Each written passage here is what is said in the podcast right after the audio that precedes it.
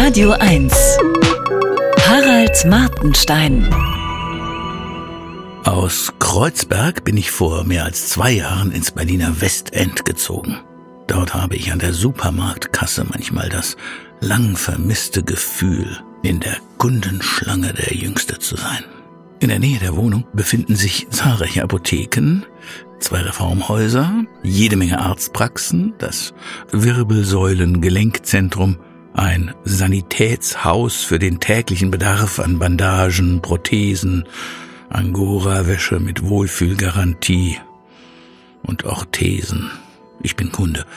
Unglaublich viele Blumenläden, ein Friedhof, sowie der Rundfunk Berlin-Brandenburg. Fernsehen ist ja auch eher was für die ältere Generation. Außerdem gibt es fußläufig Bestattungsinstitute verschiedener Preisklassen. Was die Altersstruktur angeht, ist Kreuzberg nicht Deutschland. Das Westend ist Deutschland. Hm, ich bin noch halbwegs gut drauf. Aber inzwischen, im Gegensatz zu vergangenen Jahrzehnten, immer öfter bei Beerdigungen oder Trauerfeiern. Dort denke ich, wow, die Leute lassen sich heute echt was einfallen. Spezialeffekte. Neulich wurde ein Bekannter bestattet, der leidenschaftlich gern Schokolade gegessen hatte. Der Trauerredner verteilte Schokoladentäfelchen. Von Lind, glaube ich, an die ziemlich große Trauergemeinde.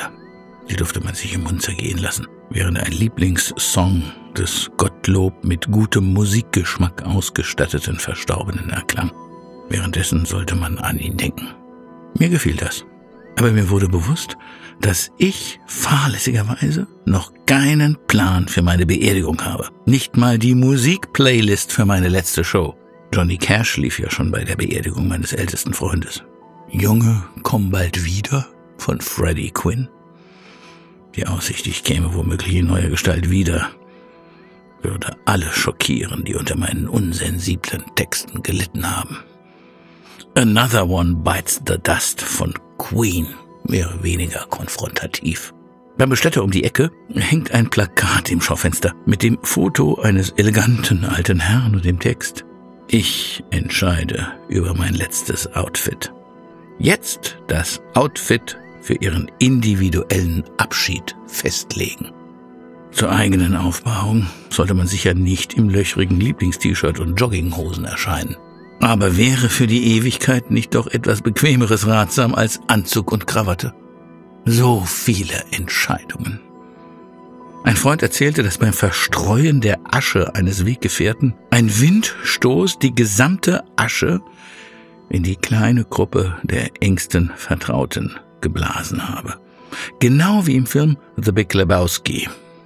Die Asche habe zwischen seinen Zähnen noch lange geknirscht. Dieses Ende seines Lebensweges hätte sicher nicht den Wünschen des Verstorbenen entsprochen. Ich glaube, Reerdigen ist eher mein Ding. Eine neue Firma, meine Erde, schließt den Verstorbenen zusammen mit Heu, Stroh, Blumen und Mikroorganismen für 40 Tage in einen belüfteten Metallsarg ein. In dieser Zeit verwandelst du dich in fruchtbare Erde. Ich könnte womöglich, statt einem Baum im Friedwald, in den Balkonkästen den Geranien der Familie noch lange als Ernährer zur Verfügung stehen. Das ist besser als Asche in einer Zahnritze zu sein. Äh, leider ist Re-Erding in Berlin bisher nicht erlaubt. Die Verwaltung prüft. Es gilt, so heißt es in der Antwort auf eine Anfrage, zunächst äh, die anderswo gewonnenen Erkenntnisse und Auswertungsergebnisse abzuwarten um auf dieser Basis über eine Regelung für das Land Berlin diskutieren und entscheiden zu können. Ich kenne Berlin. Diese Diskussion wird länger dauern, als ich Zeit habe. Harald Martenstein auf Radio 1.